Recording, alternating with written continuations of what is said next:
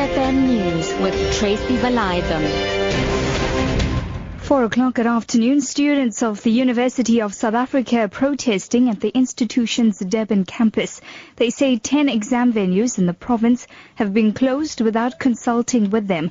The students also say registration processes have been changed without their knowledge. The institution's SRC national chairperson, Bayisele Njokweni.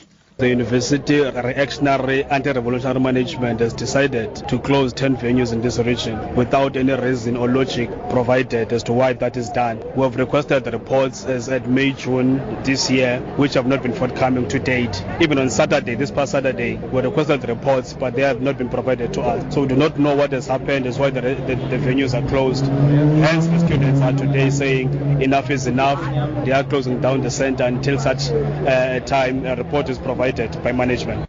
The Democratic Alliance says President Jacob Zuma should set up a commission of inquiry on National Deputy Director of Public Prosecutions, Nomgcobo Jiba's fitness to hold office. Party leader Mmusi Maimane, accompanied by a handful of party supporters, announced this during outside the National Prosecuting Authority offices in Pretoria. Maimane says should the president fail to set up a commission of inquiry, they will approach the courts to compel him to do so. If South Africans don't have confidence in National Prosecuting Authority, it means that people can be prosecuted on the basis of which political faction they are a part of. We want them to be able to prosecute without fear or prejudice. The idea that in fact you can't be politically connected to absolve yourself from any prosecution. So we are calling that in fact let's make sure that in this country this institution stands and we must protect all the institutions of government and this starting here with the NPA. A man has been shot and wounded and three others arrested in an apparent robbery at the Menlyn Mall in Pretoria. The wounded man has been taken to hospital.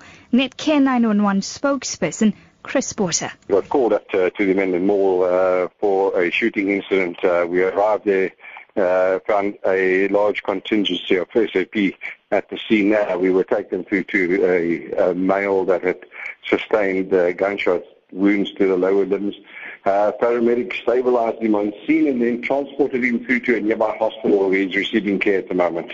Government says it has accepted that not all jobs will be saved in the mining sector. The statement comes after the sector confirmed that it had signed a broad plan with unions and the government to stem a wave of job losses that falling commodity prices and soaring costs have triggered. The plan includes boosting platinum by promoting the metal as a central bank reserve asset. It also seeks to make commitments to delay layoffs and sell distressed mining assets instead of closing them. Mineral Resources Minister Ngoako Ramatlhodi says they are considering several measures to alleviate the job losses.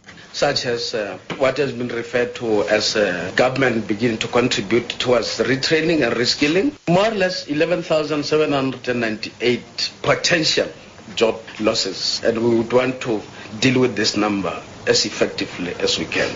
Thailand has issued arrest warrants for two suspects believed to be linked to the deadly bomb attack at a shrine in the capital Bangkok. Police have issued photographs in search of a Thai woman wearing a headscarf and a sketch of what the authorities say is a foreign man. A 28-year-old foreigner has been arrested due to the police finding bomb materials at his home. The blast, which occurred in mid-August this year, killed 20 people. Thailand's chief of police, Somyot Poompanmoung, says more are imminent. There are at least 10 people, Thais as well as foreigners. It's impossible not to have Thai people supporting or involved in the attack. First, there's the issue of the route in and out of Thailand. Second, the accommodations. Third, the escape route. Fourth, the making of the bomb. Foreigners alone cannot do all of this. Your top story this hour, students of the University of South Africa are protesting at the institution's Durban campus. For Lotus FM News, I'm Tracy Valaydham. I'll be back with the headlines at 4.30.